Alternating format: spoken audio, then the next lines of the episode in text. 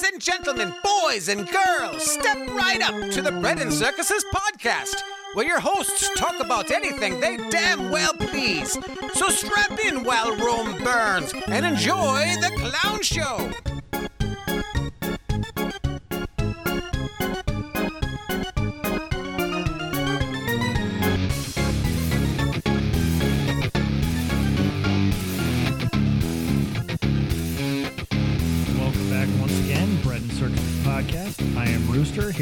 Lives Matter advocate Crow. Sorry, I can't breathe. Sorry. You had something you wanted to say? Yeah, I can breathe now. I'm good. Okay, go ahead. You wanted to say something? Did I want to say something? Yeah. Hello. I had something really important to get to. Yeah. This level on homescapes is really hard. That's where we're at right now. I'm just having a hard time getting past it. Yeah. That's I mean that's the stuff I got to worry about. Well, yeah. I mean, we kind of uh, we're kind of reaching for a subject to talk about tonight, and uh, we were thinking about it and trying to scratch together some subject, some topic to talk about. Can you hear me? I can't hear me. Yeah, you sound really quiet all of a sudden, Okay. but uh, your levels are good. Okay, so. good. I'll trust you, sound guy.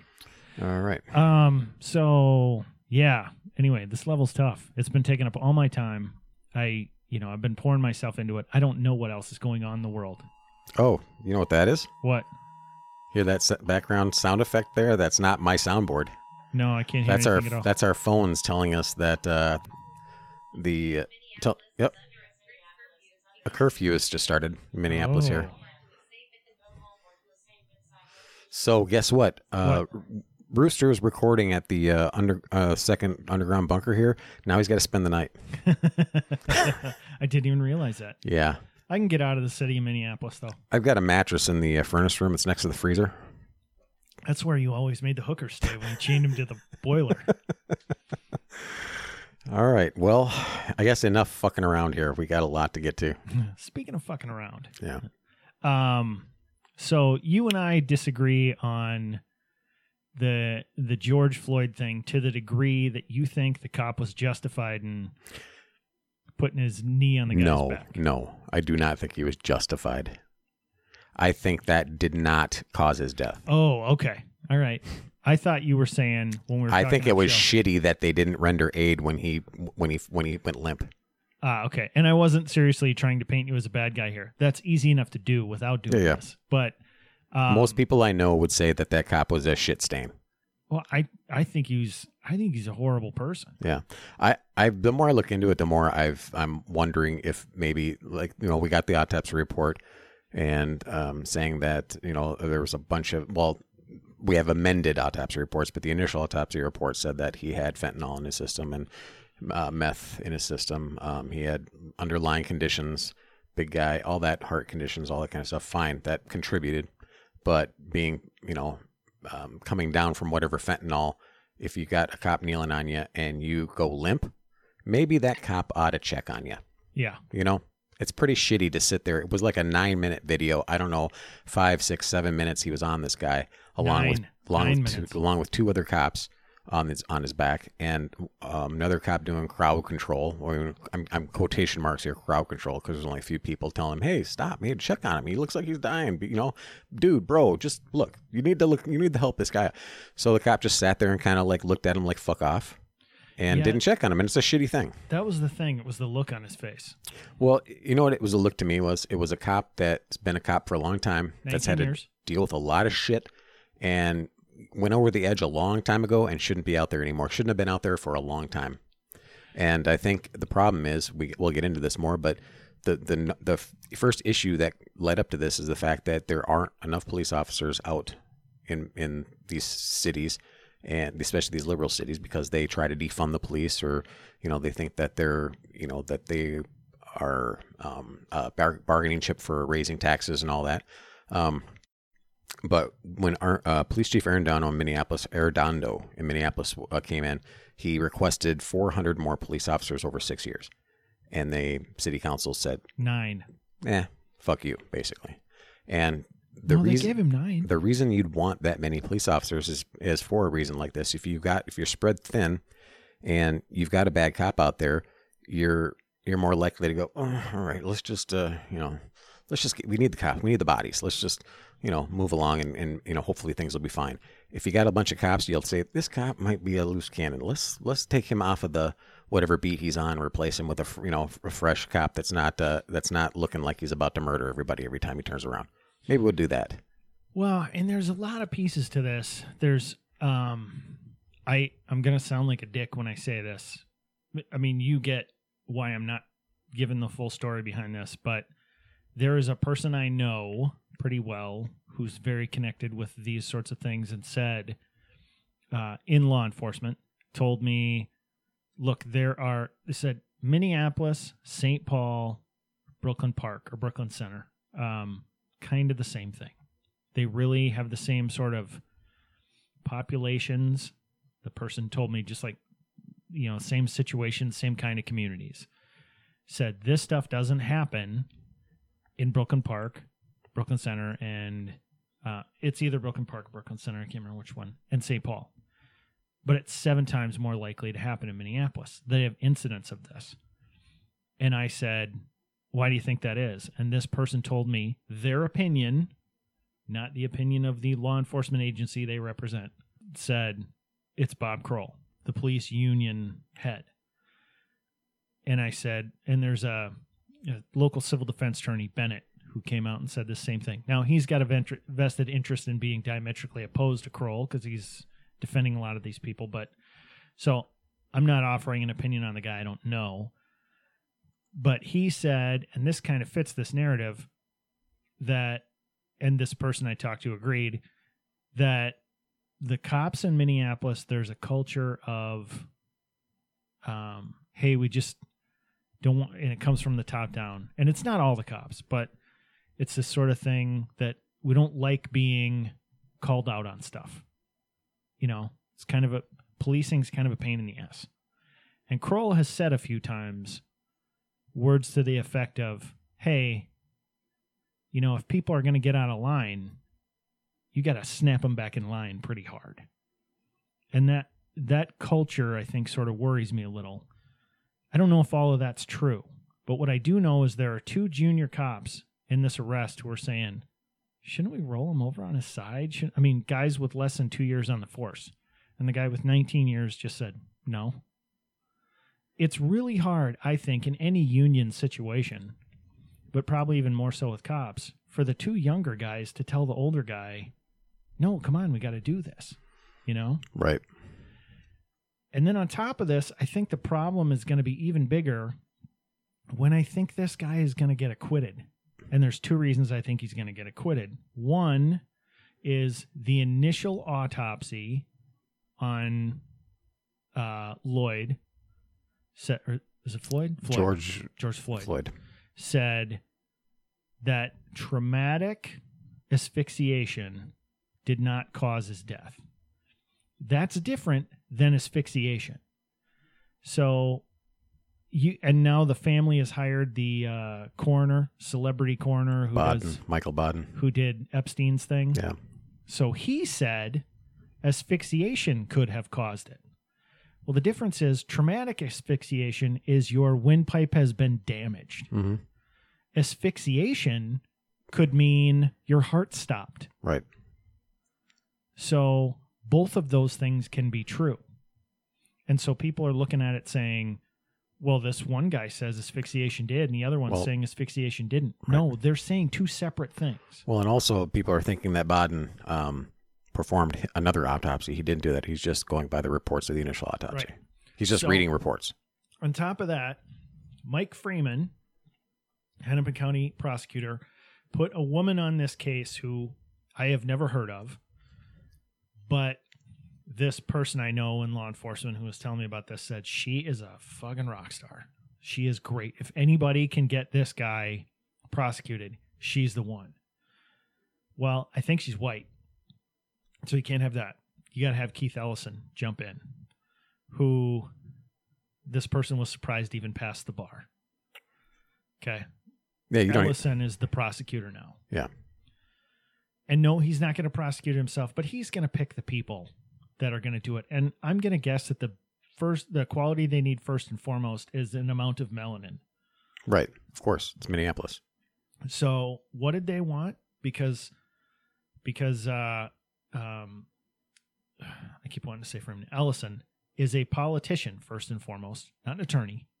He wants to, you know, put a head on a pike here. And that means charging first degree murder. Which First degree murder means that you planned this. Right. Now, it's possible to apply first degree murder to this because these two guys have a history.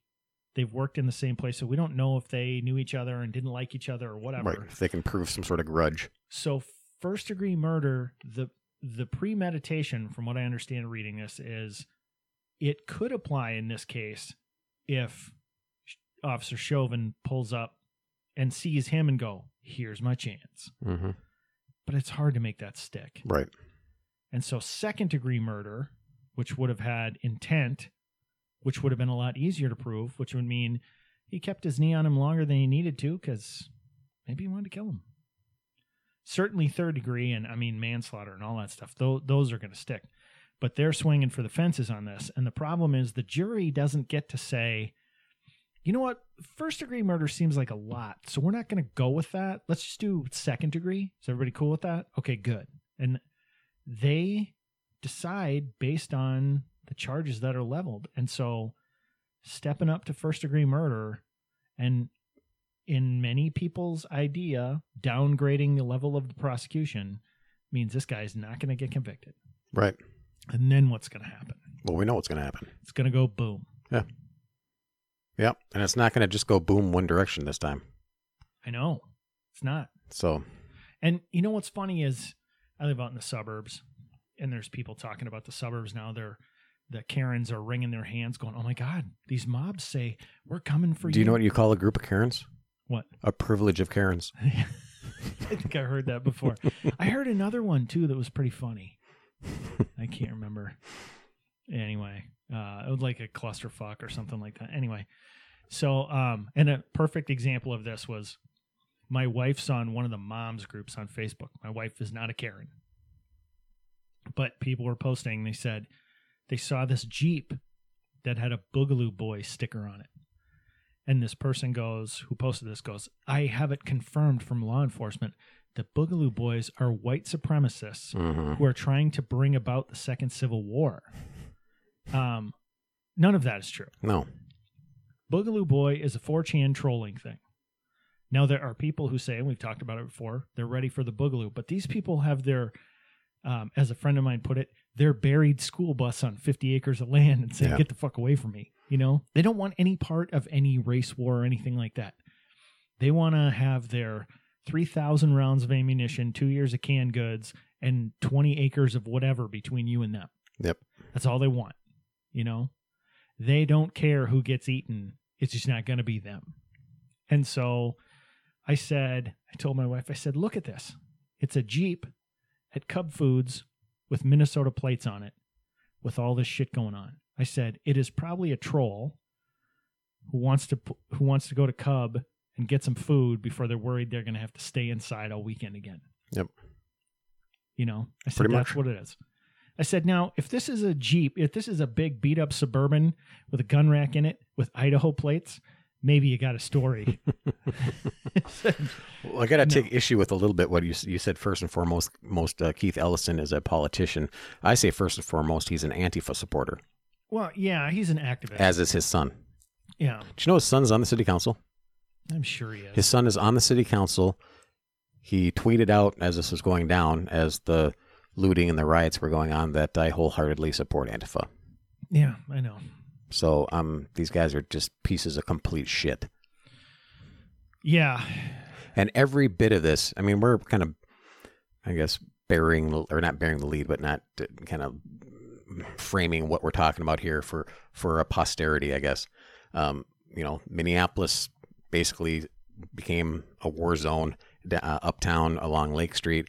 Um, a lot of areas that people weren't expecting it to get to were just businesses were looted, uh, burnt down. My favorite bookstore in the city, Uncle Hugo's, the old nation's were- oldest science fiction bookstore. talking. I thought you were talking about the Lion's Den. Uh, it was uh, burned completely. It was looked like it was just basically a crater because so you know all the books caught on fire. They didn't loot the books; they just burned it, of course. Um, but uh, yeah, I- I went. Look, bought, look, and I know people will say this is racist. It's not. I'm just. This is a fact. I think most of the people who there probably couldn't read half of those books. uh, at least above a third third grade level. Um, so yeah, I went I went there after the day after the first the first night. I went the next morning. I was helping with some cleanup with some businesses that I that I know, and um, you know, because I wasn't going to just show up and clean up after looters. It'd be like wiping their ass after they take a shit on the street. I'm not going to do that. Fuck you guys. But uh especially since we knew they'd be back again the next day. But I walked by Uncle Hugo's and it was a crater all the way down to the basement, and it was next to a dentist office who who got pretty much looted and um, didn't burn down, but it's pretty much destroyed. Um, but it was like unrecognizable. I was like, "Is this exactly where the bookstore was?" Yeah, this is where the bookstore was. I mean, not even walls, just a crater, basically, just completely burned There down. was a back wall, A little bit of one, yeah. But um, so don't exaggerate so much, okay? it, it really looked like a war zone. It looked like Kosovo. You know, you got burnt burned out car husks. You got um, the cop shop. Did it give you flashbacks to your time there? we don't talk about that. Um, Because it's not official government record. let's talk about the Boogaloo again. yeah. Um, but yeah, it just it reeked. You know, just stunk of uh, you know of of everything burning, and um, you know the the National Guard showed up at four thirty in the morning on the second night of the rioting and looting. So the first night was like a kind of a surprise. The second night was worse. Um, and that night, you know what? I'm sorry, I I didn't show up the first night. I showed up the second night. The second after the second night or the second morning. I'm sorry. So that was the worst of the looting. So that's when they completely burned everything down. Um, and there were people I knew that were watching from a liquor store as the buildings in the tobacco store across the street were getting looted and burned down. And then the bank next door was getting broken into and burned down. And that's when the people at the liquor store were like, yeah, we better get out of here. And as soon as they left, the liquor store was just completely ransacked. They tried to burn it down, but I think the um, the suppression, fire suppression kicked in. So it basically just flooded the whole place. And uh, they just trashed it, completely trashed it. That liquor store on Chicago and Lake had just done a $2 million renovation, just finished a $2 million renovation. So it's pretty, uh, So they burned down their white privilege. yep. So yeah, it was pretty disgusting. And then with that, when I was there that next uh, morning, the uh, National Guard was there, and I well thought, well that's pretty good. But uh, turns out I talked to the people, and they're like, no, they showed up at like 4:30 after everything was over. and it's not the National Guard's fault, obviously, that they showed up like they did because that's that's leadership, which we'll get into how shitty and fucked up the leadership was, and how they basically fomented every bit of this in Minneapolis. The the Democrat Party, especially, is the cause of all of this. Well, and there were on on Larry Correia's page, somebody somebody put up these statistics. They went through and they looked at all the cities that there were there were there were demonstrations in. I think there were 140 of them. And they cited something about, you know, population over whatever cuz there are lots of towns there were sit-ins and things like Yeah. that in, but major cities. And I think it was populations north of like 60,000 or something. I don't know, something like that. I'm pulling that number out of my ass. But of those 140 cities that had demonstrations, 30 of them had riots. And it broke it down by governor, mayor, city council. There's not a single one that has a Republican mayor and city council. Yeah. Not a one. What does that tell you? It's pretty simple. It tells me, and I wish, and I'm I'm gonna get shit for this. Somebody saying a white guy telling black people how they're supposed to think. Yeah, That's- fuck off with all that. By the way, I'm, I'm so tired of it. That's not what I'm saying. What I'm saying is, I wish you would open your eyes to the to it. This stuff spikes in election years, all the time, and the reason it spikes like that is because the Democratic Party has a vested interest in keeping minority populations uh, angry and on entitlement. Yeah, dependent, angry and dependent. And so what they do, and I'm sure people aren't going to like this analogy, is they treat them like fighting dogs. They put them in a cage. They treat them like shit. They give them a few handouts. They don't really want to be around them, you know, because they don't live there. They don't want to be around you. Joe Biden's not living in, you know, a black community. Um, Nancy Pelosi isn't. Those people aren't, you know, they're living in very privileged areas. And I use the word privilege in a sneering way. Um, but they're not living near the people they claim to represent. But every so often, they keep them a little starved and they poke them with sticks to get them all riled up. They let them fight it out. They throw them a few scraps. They throw them back in the cage and go, "Ooh, who's a good boy?" And then they leave them alone again. Yeah. They're not interested in treating black people as people. They have to identify everybody by their skin color or whatever.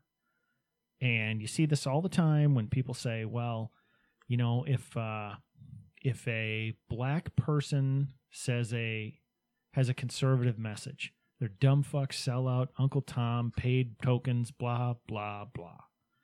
It's never wow, that person has a differing opinion than me. And yes, there are some conservatives who say shit about white people who think differently too. I mean, but it's this idea that the Democratic Party run pretty much by white people tries to tell black people what what their reality is like. And it's Yeah. just it's disgusting to me. Well, they tell they'll tell they'll use all the buzzwords though. Um, you know, we're, we're your ally. We're trying hard to be your ally. We're we're we're be we we want we want to magnify your voice, but we want to use our privilege to amplify your voice. Well, did you see a great example? Did you see that uh, Tim Walz, Governor Walz, went down to um, the site where George Floyd was killed? He didn't want to. He didn't want to distract from it, so they didn't have any media there. Well, except for one person. Do you know who that was? Esme Murphy. Nope. the uh, he already had his softball interview with her. The uh, Hispanic CNN reporter who got arrested Oh, okay. on live TV Yeah, that yeah. Walz apologized Mea for. culpa, mea culpa. Just so happened to be there Yeah. at the same time Walz was there, Hmm. and Walz fucking apologized again. That's pow- so powerful. now, the state troopers should not have arrested that guy. I mean, he was he was in, you know, their covering, and I I realize the press has some privileges, but they didn't want them there, and he said to them, "Just tell me where you want me to go." Yeah. Where do you want me to be? And the state patrol in that particular instance, those four people or whoever were there, failed and arrested him. They shouldn't have. They Yeah. should have been like, get over there. Right. But he was trying to comply with them. Yeah. But Walz has had to go out of his way to apologize over and over. And I can't prove a negative, but I think if that was, you know, some CNN reporter who was white, he wouldn't fucking care. No, well, CNN, uh, local news like Alpha News, they wouldn't even have thought twice about it. Yeah. So yeah, um, let's talk a little bit about right off the bat the response by by Walz, and we'll start with Mayor Fry. So Minneapolis Mayor Fry, who's a complete fucking pathetic sack of shit who has no business being a leader of anything. So my son and I, don't mean to distract your point, um, but I'm going to hijack it again. My son was asking me about this, and I said, "This is what you get when you have an activist for a mayor and not a leader." And he goes, "What's the difference?" I said, "The activist gets up there and goes, I feel your pain. You know, you people are angry, and I understand, and you have every right to be angry." And we need to do better. White people, you need to, and blah, blah, blah, blah, blah, all the stuff instead of saying what he should have done was gotten up there and gone, Look, I get it. You're mad. That video's disturbing. Everyone's disturbed by that video. But before we do anything rash and riot and tear this place up, let's let the process play itself out. Yeah. And then if then if it doesn't play out well, then then we can be mad. You have every right to be mad right now. But you're only going to wreck your own city if you do this. He should have called for calm. Instead, he threw gas on the fire. And that's what I'm. That's what they all do. All the Democrats do that. Everyone, not just the politicians, but the fucking celebrities. Um, anybody, anybody that considers himself uh, left, um, progressive, Democrat, they all do the same. They have the same fucking playbook. Pour flames on the fires of uh, uh, racial discord. That's what they do. So there's right. I've got CSN News here. So Minneapolis mayor calls for peace. So um, he here's the article. As fury erupted in his city Wednesday night, Mayor Jacob Fry of Minneapolis went on prime time with Chris Cuomo and expressed his anger about the police officer who killed a handcuffed suspect the, as the man laid on the ground, uh, complaining he could not breathe. He goes, uh, he wanted honesty and action, he called for in the city. And then he invoked this. He says, We're talking about 400 years worth of this kind of racism. Demanded justice for Floyd and for the whole city. So that's the kind of shit you get from someone like that um, immediately. And that's the first thing he did was say, This was a black man killed by a white cop. He said it just like that. And then he goes, It shouldn't be a death sentence to be born black in this city. That Yeah. was like the first fucking paragraph of what he said. It's it's fanning racial hatred, pure and simple. He's not the only one. He's just most. He's just very blatant about it because he's such a. fuck. He's so uh, he's hamming it up. For, if he's not crying, he's putting on this fake. I'm a tough guy. Look at me, how tough we Minneapolis people are tough. And he's just a. He's so fucking fake. It's ridiculous. You can smell it. You can smell his weakness a fucking mile away he's he has no business being mayor, but you know the Minneapolis, Minneapolis voted him in. Minneapolis voted our, our governor in. Uh, we've got a Democrat-run city. I mean, we've had little blips of Republicans, very weak Republicans here and there, but this is a Democrat city. This is the result of fomenting racial hatred for years, for saying the white man's keeping you down, even though everything's been going good. The traje- trajectory for everybody has been going up. And but no, no, the reason you're not succeeding is because the white man's got his foot on your neck. Uh, well, or, or his knee on your neck, I guess is what the term's going to be now. But that's what they do. That and there's no reason for it. There's no reason to sit there and go, well, white people are fucking you over. Just like city council member. I mean, I'm jumping all over, but I, I've got to get to this point. Uh, there was a semi truck that got onto a bridge on the fourth night of protest. They had cordoned off the freeways. No, supposed, supposedly. Yeah. Yeah. Supposedly cordoned off the freeways, but they didn't. They left it open. Some truck driver wasn't didn't know this, got on the freeway and was trying to get his and he knew the riots were going on, but he had a product to deliver and he says, I gotta do it. So he gets on the freeway. They had thousands of people on the freeway where they shouldn't fucking be allowed to be. And they he came barreling in, saw the rounded a bend, um, pulled on his horn, miraculously, heroically stopped his truck before he killed anybody. Got pulled out of the fucking cab, almost beaten to death. Um, they arrested him immediately. Minneapolis City Council member. Um, No, there there were. It's to be fair, it's worth mentioning there were people protesting there who were trying to stop the crowd from beating him too. Yeah, sure, yeah, um, yeah, because he would have been murdered if somebody hadn't uh, interjected and tried to stop it. watching the video they were going to throw him off the bridge. Yeah. So uh, Minneapolis City Council member, uh, what's his name? It's Winkler. What's his first name? I keep thinking Henry, like the Fonz, Yeah, so I get it wrong. It's like the Jacob Fonz? Jacob Winkler Yeah, or something like that. so.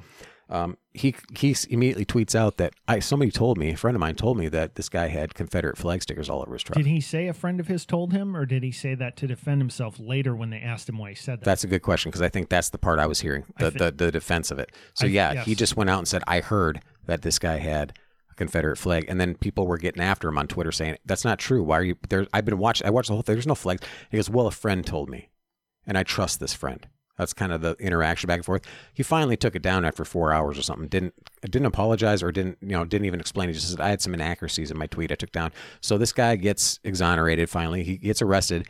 Um, they find out, yeah, he didn't. He wasn't trying to kill protesters. He actually was. He actually was pretty heroic in the fact that he stopped his fucking truck from killing a bunch of people. he went on a bridge full of people at 60 miles an hour and managed to not kill him. with flammable liquid in his in his rig. It, it you can't stop a truck that f- that way with liquid in it. You can jackknife very easily if you stop too fast. And if you would have jackknifed that fucking semi spilled gas all over the bridge. and just plowed into a bunch of people. There would have been a lot of injuries and deaths from that. The guy, the guy was pretty fucking good at what he did to stop when he did. And then some fucking protester sat down in front of the fucking truck. Do you see that? No, There was some fucking, or one or two of them either sat or laid down in front of the truck, um, as he was trying to stop. And right at the very end, he had to kind of, as people are trying to reach into his fucking cab, busting his windows out, he had to kind of swerve to the side to keep from hitting the person sitting in the fucking road in front of him. yeah, The guy's a fucking hero. And they tried to paint him as a racist that was trying to murder protesters. All the news coverage, even Fox News, all the news coverage was saying, uh, man, white man, uh, plows through a crowd of protesters on the bridge. Plows through Yeah, a and crowd of protesters on the bridge. and bridge. then they would slowly they, they would slowly dial some of that back they'd be like white guy rolls through and Yeah. they just kept changing it but can you imagine just and thank god this didn't happen can you imagine if that flammable liquid if he hadn't been able to stop in time he hit some of them but he was trying to stop that truck jackknifed tipped over the liquid came out and it started on fire do you know how many people it would have killed yeah, quite a few. There was But thousands of people on the bridge. that would have been an incident. It would have been deemed a racial incident that he was jihading himself to steal from the. Yeah. uh, Well, did you hear that they came out with with his, his conversation with a friend? Um, I don't know if it was text messages or did you hear about that? no. They got a hold of his. I don't know how the media got a hold of this, but they got a hold, and I think this has been verified that there was messages between him and a friend saying, uh, some friend saying, "Yeah, you're going out in this." He goes, "Yeah, I got a job to do. Someone's got to do it." And he said, um, oh my god. and then so he- they twisted that. and no, but then he goes, "Hey, if something happens to me, take care of my wife." And so they said, "Oh, oh, it was a suicide mission." I oh, know. he was playing. You know, that's the kind of shit they were pulling. and that you know, we can look at that and say we know exactly what he was. saying. Yeah, exactly. Yeah, He's like, I gotta deliver this stuff. Yeah. Yeah.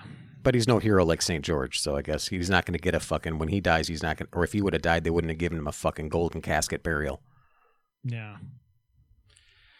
I I don't know. I just I look at the way people twist this stuff and I think eh, you know, I've heard people say, "Well, the only thing the only way we're going to save this is if we become balkanized." We've always been balkanized. People have always stayed in their groups and everything, their tribes and all that stuff. But we've always at least had this idea that we're all Americans. And I hate when people say, no, you know, it's it's this group against that group or whatever, but they'll the same they're the same people when during a lockdown they'll keep reminding you, well, we're all in this together. You know, it's advantageous to them, they'll say that. But now in this case, they'll be like, Shut up, white people, you don't get to say anything. Yeah. You know, you've talked too much already. Well, yeah, good example is Rush Limbaugh went on The Breakfast Club, which is a morning show, syndicated morning show with three black people.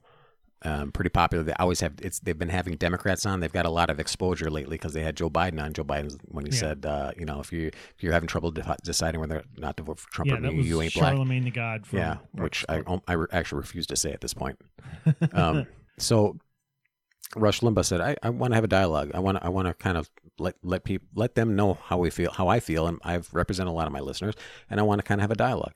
And he goes on there, and I I couldn't I couldn't do it. I couldn't. He was so calm, and you know he, he got a little bit um they got a little bit back and forth, but he stayed pretty calm. I was screaming at my radio. I was so fucking mad at these fucking disingenuous pieces of shit. You know your radio can't hear you, right? I know. I, I know. It You know me. it doesn't go both ways. Yeah, yeah. Oh, I, yeah. I was raging, but uh, it's basically uh, it came down to well, what do we do? What's the problem?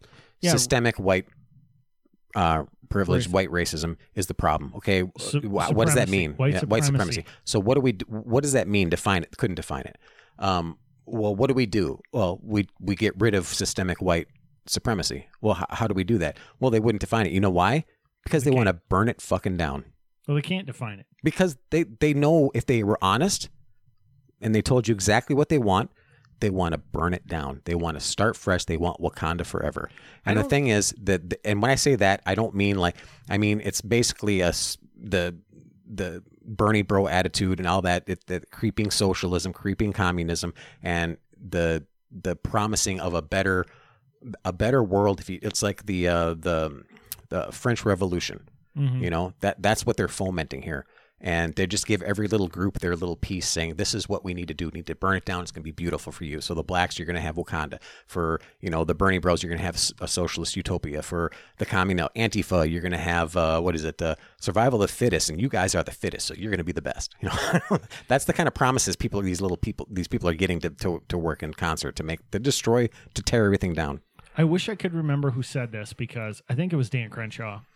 Um, and we mentioned it before many episodes ago, but that revolutions generally don't work and they usually kill the revolutionaries. Oh yeah, No, it was Buck Sexton. Yeah. smart. Said, um, and you only said that because you don't think Dan Crenshaw is. you hate Dan Crenshaw. I do not hate Yes, you Dan do. Crenshaw. Yes, you do. Uh, we're gonna get some Crow hates Dan Crenshaw t-shirts. Oh, anyway, so it was Buck, Ste- Buck Sexton, and he said um, that uh, revolutions don't usually work. They kill the revolutionaries. The idea that the United States had a revolution against the superpower that it fought, and it worked. And not only did it work, it like it flourished. Um, he said that just that doesn't happen, and he says that has a lot to do with the people we had running it. And I've had people tell me that they say this country is built on. This is going to trigger you a little bit. Mm-hmm. Built on slavery, to a degree, that's got some truth to it. Um, is the majority of the country built like that? No. There are there is old money in this country that came from industry that was built with slavery. But so my question is, if you want to make that right, does that mean you go all the way back through that genealogy and take those people's wealth and redistribute it? Because let's just say you do that. Let's just say the Vanderbilts, for example, and I don't think they were built on slavery, but if you take, there's what I think was uh, transport transportation.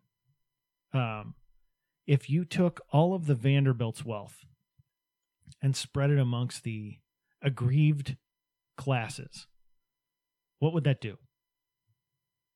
Would it make everything better? Of course not. Or would it make people be even more resentful? I mean, it's not going to fix anything. And it's it's proven now at this point that if you apologize or you capitulate to the enemy, the left, you, you don't you're not going to get quarter. You're not going to get any kind of like um, It's a confession. yeah, and that gives them more um, impetus to come after you even harder to Yeah. get more from you. And that's how they act. That is that is their that is their game plan. Make you admit you're wrong so they can make make you uh, give up something, and then you know they go in for more, go in for more because you've already showed your weakness. Well, I mean this honestly and sincerely. Show me the example of a person who doubled down on you know what the left of left viewed as um you know something they said or whatever. Show me the person who instead of capitulating and kowtowing and saying, "You know what? I'm sorry. My, my bad. I was born white. I don't get it." So, you know, Black Lives Matter, you know, that kind of stuff. Show me the person who didn't cave, who stood their ground and still got ruined. Okay? I mean, yes, there's going to be people who spent money getting sued and all that stuff. Show me the one that's not still around, and I can show you five or six examples of people who stood their ground and are still here. You know, their livelihood's not ruined or whatever. Show me, show me the ones who surrendering are in a better situation. And it's just not the case. Right. And my point is the screeching mob can't stand up to people who say, that's not going to work with me. You know, when they say you're a racist, instead of going, right, I'm sorry, I don't understand your experience, who go, fuck you, I am not. Well, there's a speech given by Malcolm X that's been going around talking about the worst kind of white person is the white liberal. Yeah. And he said, actually, the conservative liberal, the uh, or the other whites, you can actually work with because they're honest in what they believe. You can, and he goes, the the white liberal is, you know, basically, he, I'm not, I don't know word for word, but he said the white liberal is a snake. Well, Malcolm X was distrustful of people who helped minorities and wanted credit for it. He was basically saying, Show me the white person who wants to help you and doesn't want any credit. You know, someone who'll do it anonymously. And he goes, Basically, then I'll show you a good white person. But his point was there are so many people who want to help black people just to say, Look at me. I'm, you know, I'm Yeah. taking a a selfie with uh with a black person. Some of my best friends are black. I mean, you No. can you can sum up liberalism. You can sum up the left left with like two words now, and it's virtue signal. Yeah. That's what they're all about. I get people I'm I'm to the point of my building that I work in uh put up a sign that says you have to wear a mask. I'm like, fuck you, I'm not doing it. And I checked with my company attorney. I'm like, they, they can't make me wear one, can they? He goes, No. He goes, they can't, but Is that a fight you want to have? I'm like, fuck yeah, it's a fight I want to have. Well, wait a minute. Right before, well, you're not. You weren't in Minneapolis though. No. Yeah. But anyway, he says your your building owner can't make you do it, you know. So, is it a fight I should be having? Probably not. But I'm tired of giving up on these fights. So when somebody says something like, "Well, how many of your friends are black or multiracial or whatever?" My response is not to say, "Well, here they are." It's to go, "Fuck you." Yeah. Who cares how many of my friends are? You know, I'm not keeping track. And they go, "Oh, that's because you don't have any." Like, no, it's because I don't see people as like that black person is this way, and that you know Indian person is that way, and that Chinese person is that way. They're just people. And whether or not you so, or have uh, friendships with other races doesn't mean you're automatically racist. It means you live in a demographic that's probably you know majority of whatever race you are. That's not a big. That's not a big uh, big whoop to me at this point. Well, look, uh, my family is significantly Irish, okay, and uh, significantly Irish Catholic. I don't have a whole lot of problem with uh, Irish or English Protestants, but you know, hey, if I lived over there, I sure would. I don't check anybody by that because it doesn't fucking matter, Right. But you know. yeah, I mean that's we're just getting back to what the problem is. Everybody's trying to figure out what they can do, and, and you got the the the left basically telling, not giving you answers. Just like I said with the Breakfast Club, it just comes down to systemic white race. Uh, Four hundred years. That's the saying. That's the term now that they're all using. Walz said this. Fry said it. City council members in Minneapolis said it. That four hundred years of systemic racism, and that's do you know where that comes from? I looked it up. Where, where did they get the number four fucking hundred years? This It's country's that- not even four hundred years old. It's that Project 1680. They say the first enslaved Africans first brought to Jamestown, Virginia was 400 years ago. So that's where they're saying it started there. That's this nation started right there. This nation started on the backs of slavery right there and it's it's built for white people and it's run by white people and it's not there's no way black people or or, or minorities can succeed in this unless we start fresh, start new. You know what that means? It- We've seen what that means. It means burn it the fuck down. Do you know? Uh, do you know how those white slave traders got black slaves? You know who they bought them from? Because they bought them. They didn't chase them down. Was They it did- black people? That's so racist. Well, let me Rooster. put it this way. Let Don't try to tell way. me it was black people. Let me put it this way: it was people in Africa. Oh, South Africans, like Elon Musk. Yeah, like Elon. eh, Elon Musk is a proud African American. His ancestors were the ones that Yeah. sold slaves. I see. Yeah, I see how that works. Um, yeah, no, it was warring tribes in Africa who captured who captured prisoners and they sold them to white slavers. That does not absolve white slavers of it, but it's not like in Alex Haley's Roots, where they show the beginning of it. Some white guys, you know, chasing down some some underfed, malnourished white Europeans chased down a bunch of these uh, black Africans and threw nets over them and caught them. right. That's how Alex Haley would like you to believe that's how it happened. That's not how it happened. It was uh it was Africans selling slaves. And by the way, after this country was founded, the the uh North African mostly Muslim countries were taking slaves too. right. We fought a war with them to free slaves. Jefferson did that. We built a navy to go over there and free slaves from them. Right. So But I'm the.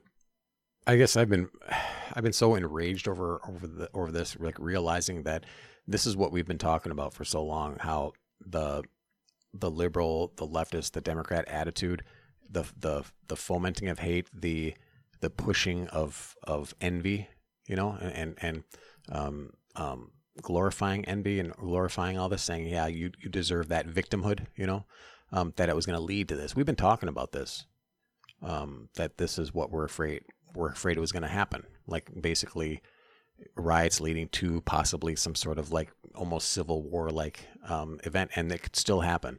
Like you said, if the if these this officer gets off because of just a completely faulty prosecution, and he gets off, this could turn into a, a race a race riot war. And I'm not, when I say race riot, I it's think not in the exactly major cities, yeah, it's not exactly what I mean because it's going to be a lot of white liberals and a, a lot of Antifa type white people and and you know a, a decent amount of black people fighting against a, a bunch of other white people and some black people. I mean, it's not going to be like one side against the other, black white, Well, but it's it's mostly ideology at this point, but and and culture. But you know, there's there's a majority on one side and there's a majority on the other side. That's just how it works. I started to talk about the uh, you know the Karens and the Boogaloo thing in the suburbs and Right. everything, and these uh, these black people saying, "Ah, we're coming for you, Richies and whatever," and uh, you know they're going to come out to the suburbs. First of all, they're not going to come out in groups of three thousand people like they have been in the cities.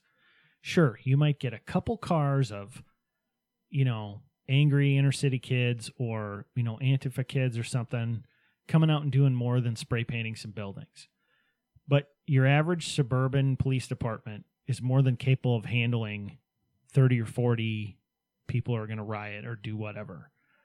But you start getting out into the suburbs where, you know, down in Chicago and Lake, how much property does somebody have that they're protecting?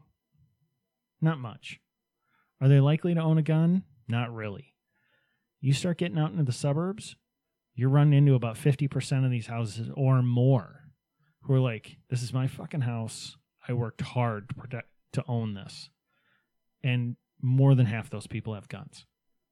And so you start trying to kick in somebody's door like they did to Tucker Carlson, Yeah, you run a pretty high risk of getting shot. right. You're not going to see happening, you know, events happening in uh, one of the Minneapolis St. Paul suburbs where they burned down an entire city block and a thousand people are throwing rocks and bottles. Right. It's just not going to happen. Yeah. Yeah, well, most most of this was um, not residential areas that were being destroyed. It was it was business areas, and then maybe a couple houses that were you know because they have some residential houses in these that were that were targeted. But most of it's not neighborhoods, and you're right. The reason is people are more willing to to protect their homes, and when you have a business in Minneapolis, you've been treated like the enemy by the politicians here, the Democrats, and basically as just you know um, they're leeches off your, They'll take your, your tax money. money, but Um, they'll tell the voters you're screwing them. Right. And they're not your friend, and anything and everything that you do um, is going to be, um, you know, scrutinized by, by them and to look for an, a reason to vilify you. Well, again, it's poking that dog in the cage Yeah. thing. That's what it is. But if you're a business owner in Minneapolis and you want to protect your business, you're going to think twice about it because you're going to think, well, if I do end up protecting my business and I end up shooting somebody or end up hurting somebody, um, what's going to happen? Well, I'm going to jail. I'm going, I'm, and I might get prosecuted to the full extent of Keith Ellison. You know, Keith Ellison was sitting there telling all the people, the businesses that wanted to open during this bullshit COVID stuff. Um, they're like, this is enough. Enough is enough. We want, we're going to open. What was Keith Ellison doing? twenty five thousand bucks a day, Calling them up, and we're going to keep all your profits, which he's not allowed yeah, to calling do. them up and threatening the fuck out of every one of them. Yeah, And and that was what he was doing all fucking day long, just letting them know you're fucked if you open. yeah. Uh, that's what that's the kind of people you have in charge of your city. If you're if you have a business in Minneapolis, state. yeah, in your state, if you and, and you think and you think, well, I'm just going to protect myself. I'm in the right here, and you know, you know before you you don't even have to think hard about it. You're like, no, I'm not. Gonna, they're not going to back me. I'm going to be the bad guy here, even if I'm doing everything right, just like that that truck driver. Mhm. That was a fucking hero that they tried to paint, and it just it was so blatant that he wasn't trying to kill people. That's the only reason that that he wasn't tarred and feathered as as a horrible racist. If he would have died and the truck would have blown up or whatever, they they would have figured out a way to to to, to paint him as the as a monster. That this is what we've been telling you about. This is what's been. This is what you. This is America. This is white America for you. What what they want for you. And that that's kind of shit. I'm I I live in Minneapolis. I don't live in the thick of it, but you know, close enough. You know, and I walked. voted for Ilhan Omar. Fuck you. I walked through my neighborhood and I realized I'm surrounded by the enemy. And when I say that, I'm, I'm being a little bit uh, um, hyperbolic. But the thing is, I'm surrounded by signs that say Black Lives, Ma- Black Lives Matter. Everybody's welcome here. Here's who we welcome. A, a, a isn't list. One of your neighbors like a former Marine. A, a list of yeah, but he's he moved out.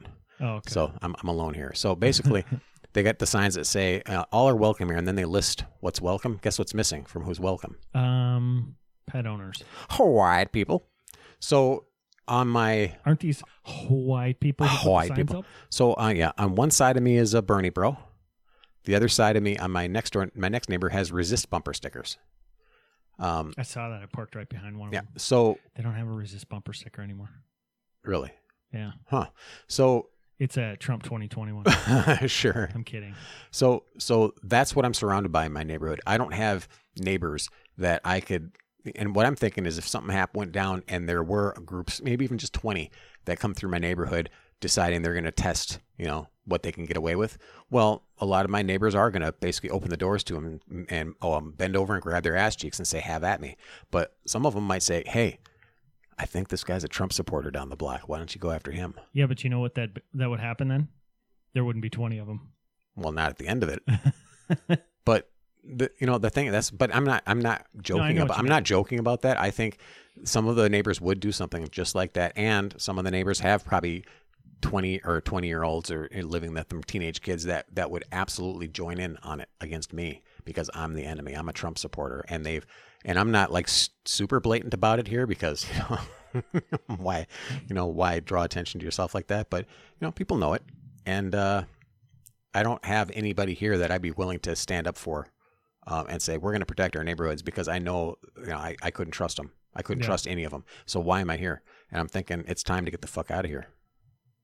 And that's not Tim Pool's moving out of New Jersey. You Really? the, the guy's so funny. Tim Pool has been. I've been checking out some his shit on Twitter. He is so fucking hardcore red pill right on Twitter that you just laugh because you're like, God damn, Tim, oh, right on. And then he gets on the YouTube and he tries to do some fence sitting, and you're like, No, no, no, dude. I saw your tweets. You are not. You are just doing this for your liberal audience to have the bona fide so that they still, you know, they still uh, will listen to you.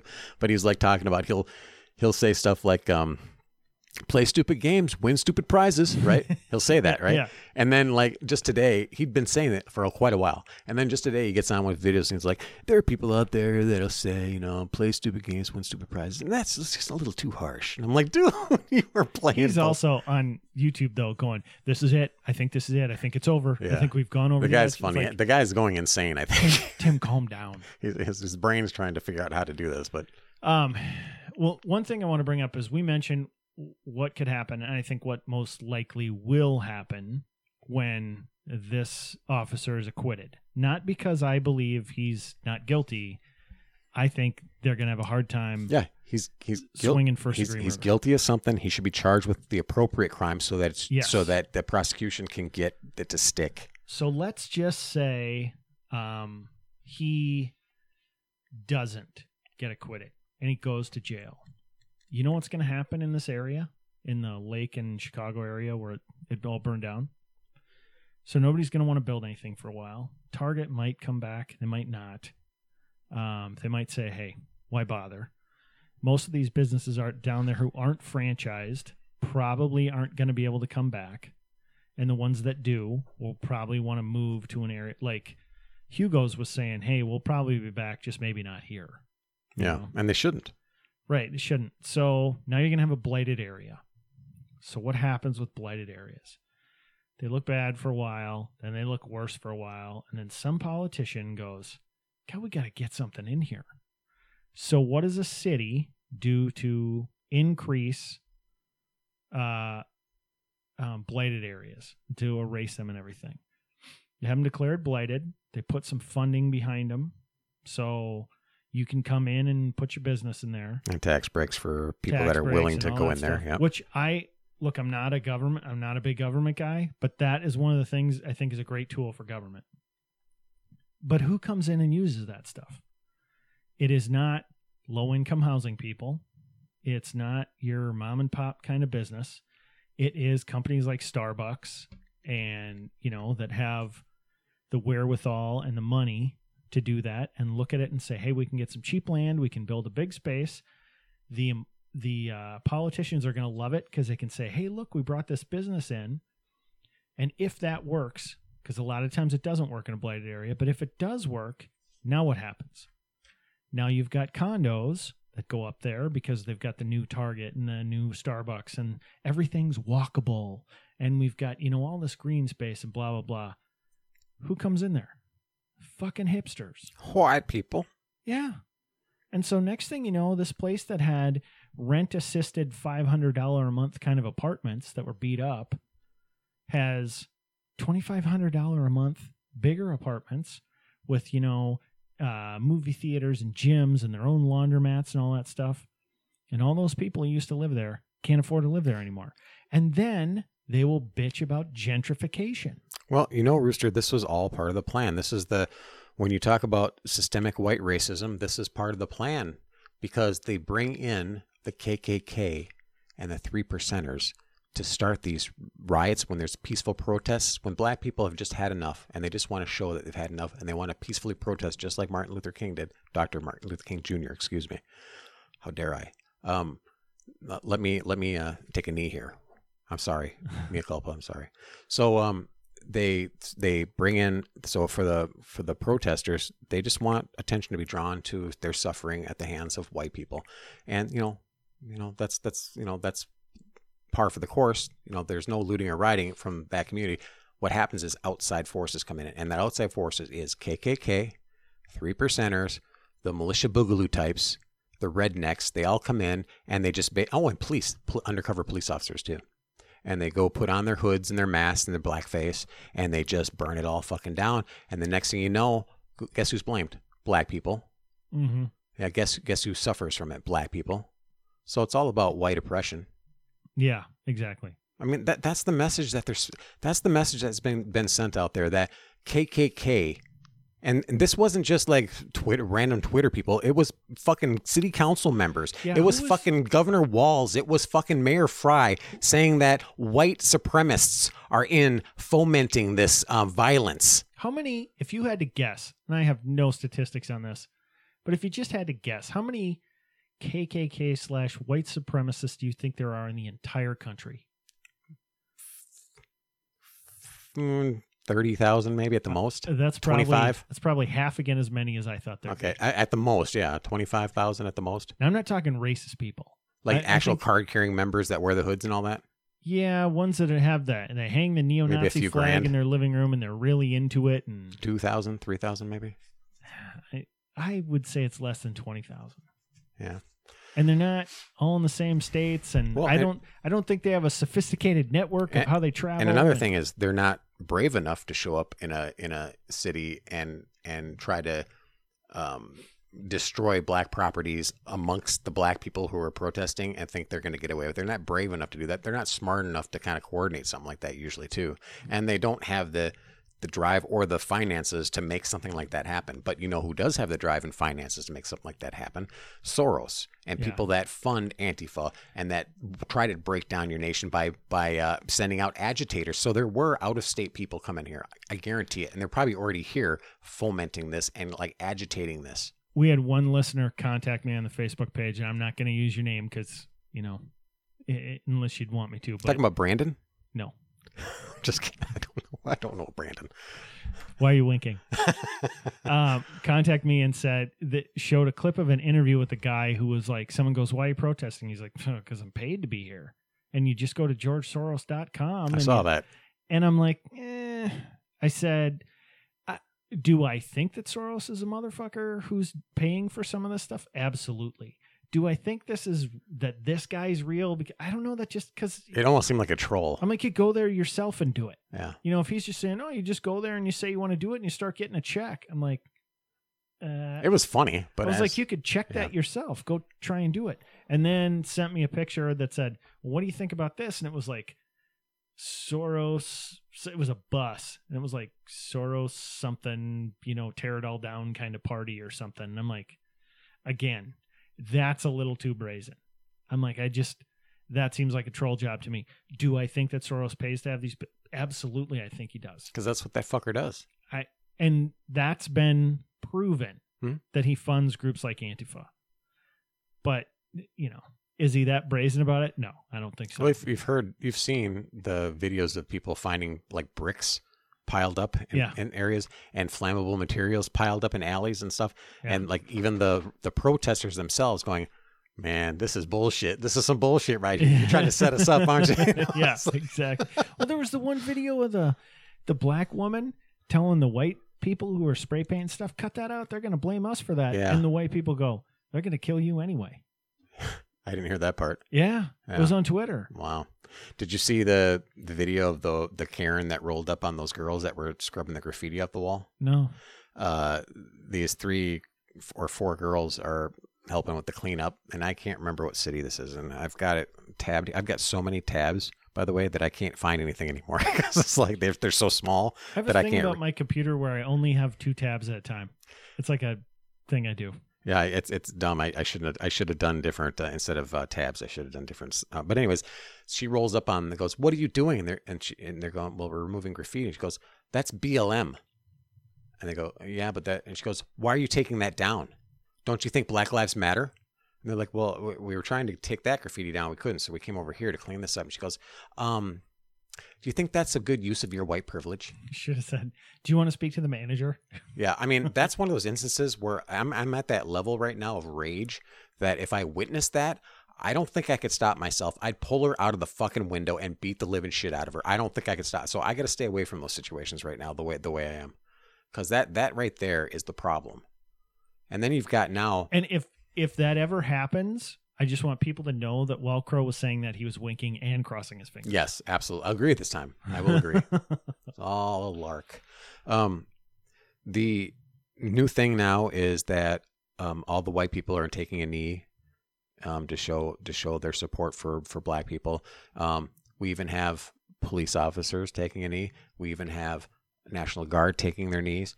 Um, and we have uh, medical workers standing out in the streets of New York, clapping as the as protesters go by, and taking a knee and saying solidarity for for, for White Black coats Lives for Matter. Black Lives. I hate that one. And I'm just I'm sick of the uh, the self debasement and the capitulation to a, like a terrorist attitude. It's like you have to do this. You have to you have to do this. It's like it's like uh, gangsters coming into town and saying, yeah, you know, um, you have to donate to such and such charity, or otherwise, you know, and we'll protect your business too because there's some bad guys out there. It's all it's it's all and our morning show here in Minneapolis put it perfectly. Uh, uh, Drew Andrew from the Justice and Drew morning show put it perfectly. Goes, "This city is built upon, um, is run by grifters," and that's an absolute truth. That's what it is. You know, I will I will disagree with you on the taking a knee thing in some cases. Not with the doctors. I think that's complete pandering. But uh, there was that one in Oklahoma City, which by the way hasn't rioted. So the protesters are out there yelling at the cops and stuff, and the cops took a knee, and the protesters were like, "Whoa!" And then one of the cops walked out, and one of the protesters walked out, and they they shook hands and everything, and I guess they had sort of a sort of just a you know let's all get along kind of moment, and there was no riot because of it. These protesters were they said their piece, they moved on, you know, and if you can if you can share some of that humanity a little bit, I'm okay with that. What I don't like seeing is the things like where the the um you know the cops will say, okay, well if we take a knee, will you not destroy stuff? Yeah. Well, the circumstances of what you're talking about are very narrow, and most of it is it turns out to be the capitulation, which doesn't work. The taking the knee, and then you get the videos of these fucking dipshit liberals taking a fucking knee, and then having um, um a black woman standing there with a megaphone saying. Uh, reciting something about I will use my privilege for Yeah, this, see- and then they repeat it. I will use my privilege for that. This that is disgusting and sickening. Behavior. That I don't go for. Yeah. So, but that's that's what most of it turns out to be. There's another video, and this is But I, again, I think there are cases where it doesn't, and I'm okay with that. okay. I, I'll admit, I'll, I'll say that yeah, there probably are cases where it probably would lead to a better, um, if if you had if you had, uh, um, principles on both sides, or if you had a principled person you're dealing with, but you're not. Most of these people are not principled.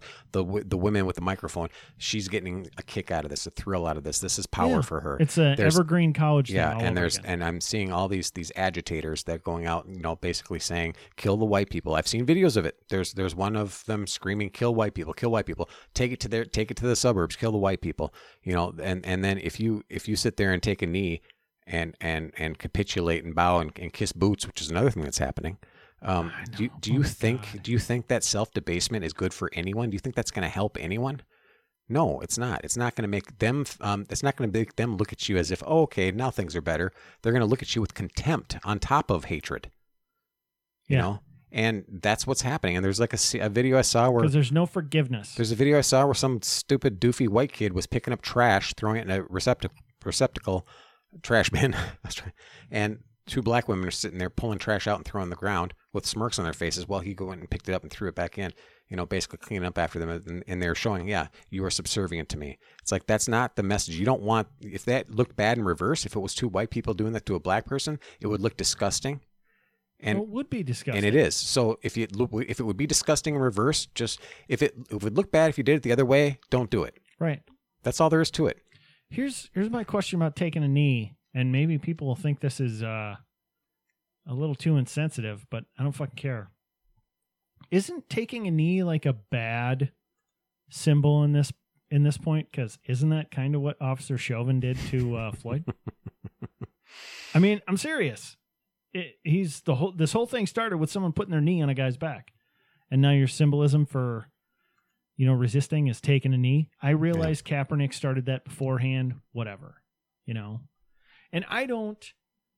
Unlike many people, I don't think Kaepernick should be stopped from taking a knee during the national anthem. I don't want the NFL to step in and say you can't do that. I don't. I don't want that stuff. You know, I think it's disgusting to do it. I think it's stupid. But I, as a person who, uh, you know, pushes free speech, fine, you go ahead and do that. If uh, if the NFL decides they want to ban it or whatever because of capitalistic reasons, that's their choice. But you know, people want to take a knee all you want, but it stops when you pick up a brick and start throwing it. That's different. Did you see that all these uh, protests are sweeping across not only the nation but uh, other European countries? Yeah, what the fuck? So Sweden's getting a lot of it right now. Um, and talk about taking a knee. There's a video I saw where there's um, these two Swedish police officer women, blondes, petite blondes, and what they do is they get out of their patrol car in the middle of, of these uh, of these pro, quote unquote protesters, and they take a knee and they pull out a sign that says uh, "White silence is violence," oh my god. and then promptly get their squad car destroyed. So it's a video clip. I'd play it, but it's you know it's more visual than audio. But uh, Because it's- it's a video and she starts crying. So she, you know, video clip shows the woman submitting to the mob before she's hugged by black people and a Muslim woman, woman wearing a hijab. But uh, it, you know, they're trying to like soften what happened though. But yeah, she uh, she uh, takes a knee and then cries after the protesters, quote unquote, attack her and her vehicle and destroy her vehicle after she holds the sign capitulating, saying, "White silence is violence. I'm taking a knee. I'm with you." Well, what good did that do you? Well, I guess you got some black people hugging you afterwards, and you got a, a Muslim woman in hijab. Oh, bully for you. You know we talk about um giving in and all this stuff i was it made me think of you know these antifa types and how tough they really aren't you know because they have to wear their masks and Right. do all this stuff did you see the antifa guys who uh looted the cop car and managed to get a hold of an ar-15 Yeah. and that security guard i think it was in new york city just came over and took it out of the guy's Oh, hands yeah. He just walks over put his pistol right on the guy and this guy's got an ar-15 I, I, I heard he, he popped off a couple of rounds in the, into the car. well he might have done that Yeah. Not the not the security guard. The No, the right. yeah. But the guy Antifa. basically just walked up on him and yeah, it was beautiful. And then I could tell the guy was like ex-military or or military because as soon as he took the gun from him, um, well, he had a no nonsense look about him. But as soon as he took the gun, he cleared it and like dropped the mag out of it, like without a second thought, dropped the mag and cleared it. I'm like, Yeah. if I would have disarmed it, let's say I just had the the ability and, and, and circumstances and I disarmed that guy, I'd be so freaked out, like adrenaline would be so fucking high. The last thing I would think about is dropping the mag out of that. You know what I'm talking about? It's Yeah. like that was like a, a total military thing right there. That was some like like no thinking training kind of stuff right Yeah, it there. was no nonsense. Muscle memory is what but that was. he was either that or you know some former law enforcement because the way he moved up on that Oh, yeah. kid, it was, and I say kid because the guy was all of what five six, Yeah. five seven, 130 pounds. Yeah. But he had the gun. He's holding the gun down like he's all tactical and everything. yeah. If you had an AR-15 in your hands, and somebody walked up to you and started putting a pistol on you, would you just let him? No. I would I'd assume they're going to shoot me. Exactly. Yeah. I mean, this guy did not, he wasn't holding it down. He had it pointed at his Mhm. chest. Mhm. He pulls that trigger, that kid's dead. Yeah. And you're just, I mean, the balls that this guy had when he walked up on him and took it, and the little tiny nubbins that the guy had to let him do it. Yeah, and he had his buddies with him too.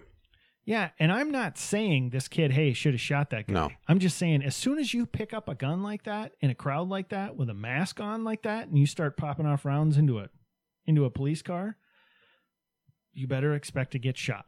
Yeah, and if you're holding a gun while you're going to get shot, you better get some rounds off. Yeah, at least that guy, the guy that the the dude that disarmed him was um, um, an honorable dude. Yeah, it was a And that's what you security guard for like a nearby. Yeah, or I thought it was for a reporter or something. Even I thought, I, maybe I I just don't- I heard it was know. security and standing nearby. but it, it is giving me some hope when I watch some of these videos of these little fuckers getting getting what's coming to them, or the guy that tried to throw a, a Molotov cocktail into a church, or was it? A, no, it was a museum.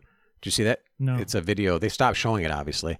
Um, but he was at the top of the stairs. There was a Molotov that somebody had either thrown or he had dropped. So the video starts with the Molotov on the ground at the top of these stairs.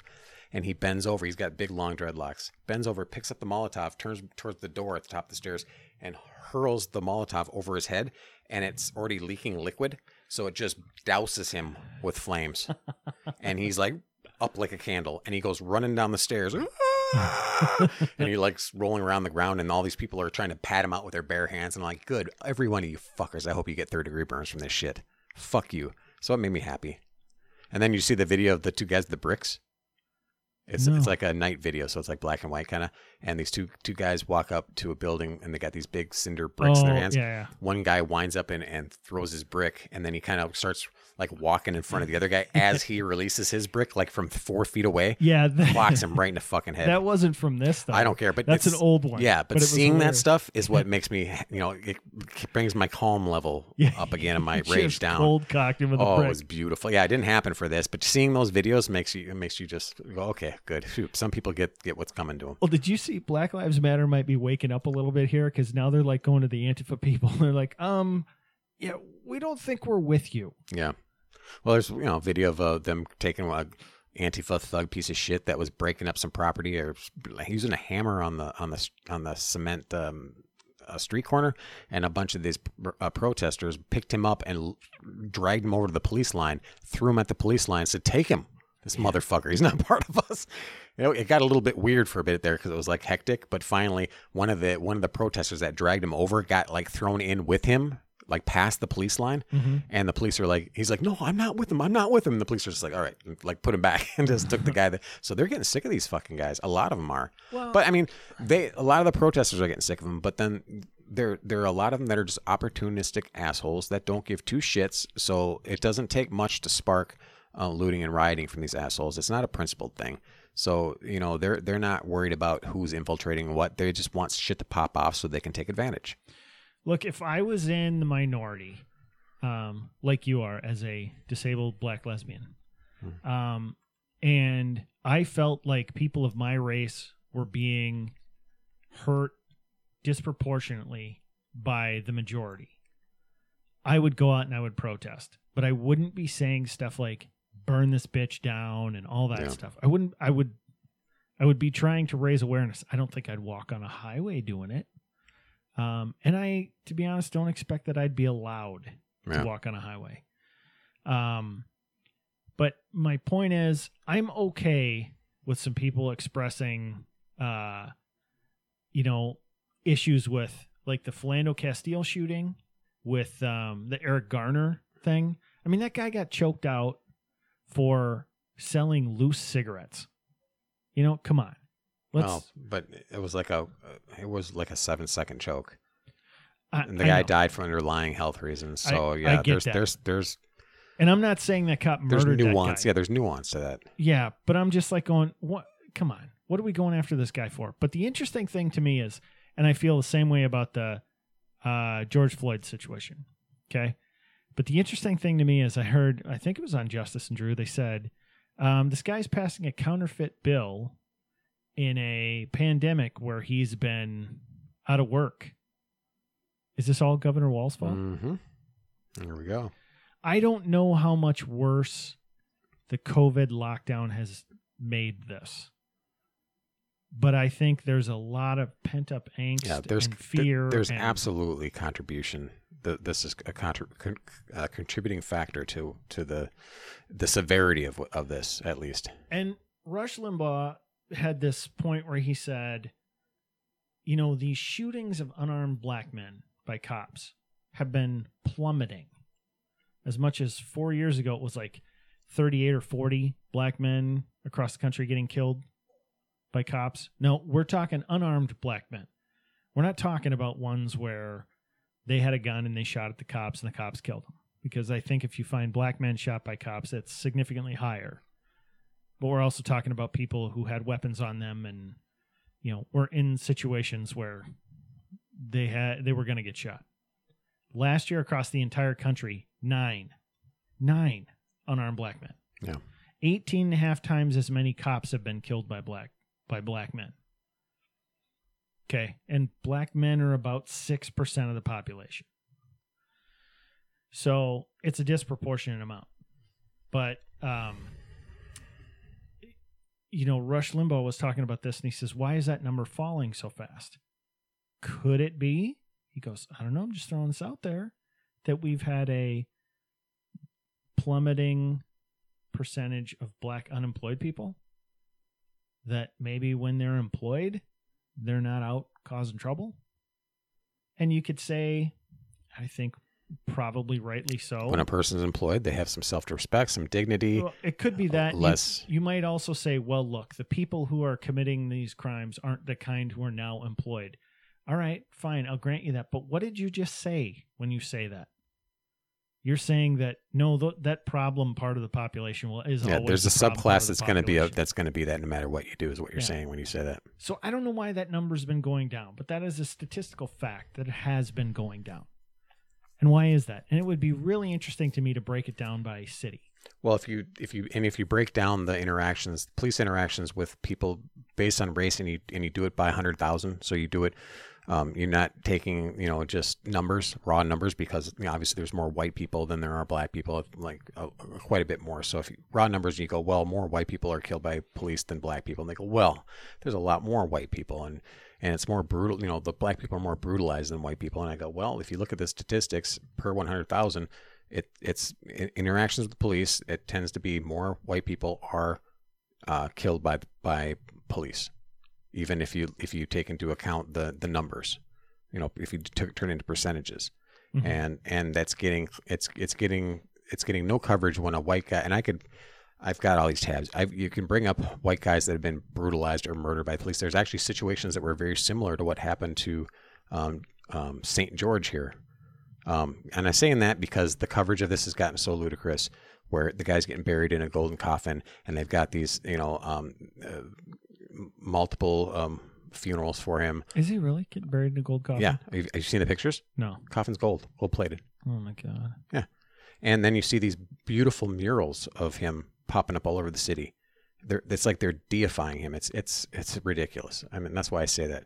Um, but there's a there's videos of of a, of a white guy has almost the exact same situation where he is laying on they've got him on his stomach and they've got their hands on his on his neck and back holding him down he didn't do anything violent he's just laying there and he's actually crying he goes you guys are going to kill me he's crying and uh, guess what he stops breathing stops moving the cops make fun of him start joking around um, you know calling you know night night big you know whatever uh, you're to miss your breakfast in the morning buddy turns out he died do you hear? Do you hear about this guy? You've never heard his name. You never. There was no writing because of that. Now that was a bullshit thing. All the cops got off for it, by the way. Well, and that was a thing, you know, when uh, Charlamagne was on with Rush, and he goes, you know, if there were any white people who got killed by cops like this, you'd you'd know their names. No, you fucking wouldn't no, you and you I, don't. I wish Rush had had that, Yeah. you know, to be able to say that. And there was the guy in Las Vegas who got shot crawling towards the cops. Yeah, this poor guy got. They called for some weapons thing, and, and a militarized police force showed up. A guy, uh, cops with AR-15 showed up in the hallway, called him out. He was drunk. This poor guy wearing shorts and a t-shirt comes out, no weapon on him, and is crying. They says, "Please don't shoot me. Please don't shoot me." They tell him to get on the ground, give him conflicting orders. Finally, tell him to start crawling towards them, and then the poor guy's shorts start falling down. He reaches down to fucking hike his shorts up, and they murder him. yeah, And this doesn't happen to white people, though. I guess. yeah. Um, and there was something else from there that they said that pissed me off too. Oh, they said, uh, yeah, there's a there's a cop in Minneapolis, a black man who shot a white woman, and he's in jail. How come uh, this this show? First of all, there was no riots. Yeah. Second of all, it took a long time. The guy was getting paid. Second of all, we had a trial. We had a trial, and it took a long time. He was not cooperative. He was getting paid while they were uh, investigating him, yeah, and and they finally uh, got what was it, third degree or manslaughter I don't know what charges for him.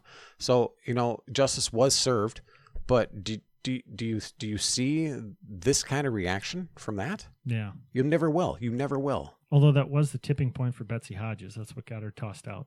Uh, the police chief from Minneapolis No, before. mayor. Ah, mayor. You're right. Was the She police chief was uh, Harteau. Yeah, Jen, she fired Harteau. Yeah, Before sorry. that, she offered Harteau up to the mob, and that didn't stop her from get. She was like, "Hey, eat her first.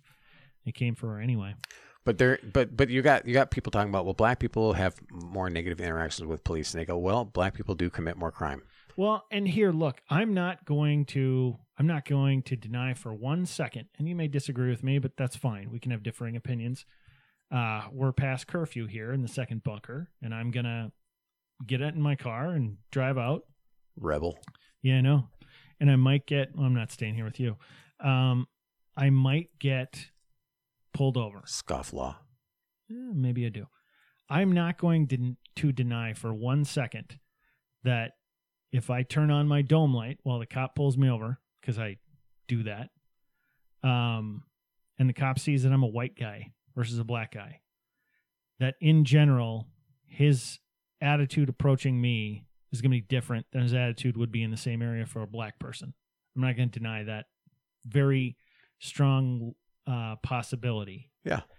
But that's because I believe a lot of people in the black community right away don't treat the cops with any respect. And you can say whether that that's the way the cops treat them regardless. You generally get out of the interaction with the police what you give to the police in an interaction. You know, if you show them you're going to be a problem for them, you're going to have problems. And there will be, and I've talked to black people who've said this, they're like, why should I just do what the officer tells me? I don't know, because he's got a gun and a badge and he can call a lot more people with guns and badges. And why don't you just listen to what it is he wants you to do before you cop an attitude with him? You know? Right. Like if I'm leaving, here, I know how that interaction would go. And a cop pulls me over and says, "Ah, you're out past curfew." I'd say, "Look, I was over at a friend's house. I'm going home tonight. Here's my ID. Here's where I live. Right.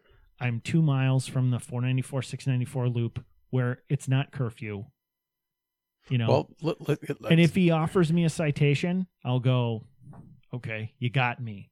I'm not going to be like, what the fuck are you stopping me for? It's because I'm black, isn't it? Yeah. You know, well, just uh, take a look at anybody listening here. Take Maybe a look I at. should say that. take- Maybe when he pulls up, I'll go. This is because I'm black. I did it?" once. He did not find that funny. You did not. Yeah, Really? yeah. He he, he said, uh, "Do you know why I pulled you over?" And I goes, "Because I'm black." And he didn't laugh. Shut up. You said Yeah. that. I just kind of like because I wasn't doing anything wrong. I, I was Yeah. probably five minutes over the speed limit, or five miles over the speed limit. you got a set of balls on you, man. Yeah. Well, I mean, I assumed that it was going to break the ice. I was wrong. uh, I did get a ticket. yeah. no it was more like eight, eight miles over the speed limit, but Yeah. whatever. Um, anybody listening here should go look up sovereign cit- citizen videos. Mhm. So these people that call themselves sovereign citizens, they basically say "fuck you" to law enforcement. You know that we, we our rules are our own. We don't we don't uh, we don't abide by your your rules, kind of thing. You don't Yeah. have any authority over me. Yeah, they don't they don't have to have driver's licenses to drive, and you know you have no right to pull them over, this, that, and the other. And so they they always say I'm a sovereign citizen, and they have kind of this little speech prepared where they go, you don't have a rights, and you know, and they always say, oh, bring me your your um you know commanding officer. It's like that, and the cops immediately are like, fuck this guy, yeah. You know, because they know. And uh, do you think that attitude gets these people anywhere? They end up getting fucking pulled out of their car eventually. They end up, the cop ends up breaking out their windows and pulling them out of the car, whether it be female, male, black, or white. Because all Yeah. these sovereign citizens, there's they're they're every race is a, there's there are parts of these these groups. In almost every one of these videos I see, it's a guy driving the car and a woman in the in the passenger seat Starting doing shit, all the talking. yeah, instigating shit. Ain't that ain't that the truth? it- well, and it like you said, it doesn't matter if she's black, white, Asian, whatever, Hispanic. Yeah. It's always that woman in the sovereign citizen car causing all the shit. I did see on live PD one time they were pulling over this guy who they knew was a sovereign citizen, and his license plate is like basically a uh thin placard that says license plate on it. I mean, it was just like numbers he wrote on it, and they go, "That's not." a He goes, "You can't." Goes, "You can't like- tell me I have to have It's like one." Parks and Rec when Ron Swanson's uh, grilling in the park. yeah. And the cop goes, you know, you have a permit for the guy? Uh, let, let me pull this. up." Pulls out a handwritten note saying the Constitution or something like that. Yeah, Well, we've country. run pretty long here. There's all kinds of extra shit we would love to have gotten into.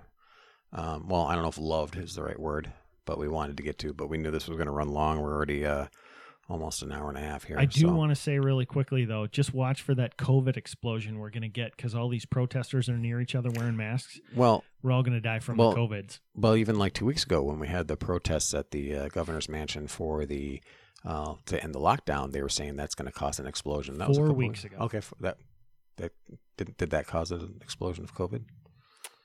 Uh, I don't know. It did not. We have more cases than uh, Wisconsin, North Dakota, South Dakota, and uh, Iowa individually, and all those states are opening up. Yeah. So So Yeah, right now with what's going on, the fact that Walz did not end the lockdown um, for the businesses. I mean Yeah. that. I mean this guy is just in la la land. He just doesn't understand any. I mean maybe he does. Maybe he maybe he knows more than us, and he's just like that. These Minnesotans they'll still vote Democrat. They're they're next watch next elections. There there won't be one Republican voted, and I'll be like, well, okay, you guys you guys you guys called it. I'm fucking out. I'm out of here. yeah, so if you want to contact us, it's uh, email is rooster at breadandcircusespodcast.com or crow at breadandcircusespodcast.com. and look us up on our Facebook page, uh, Bread and Circuses Podcast. Like, share, comment, all of that. We appreciate it. See you. Bye.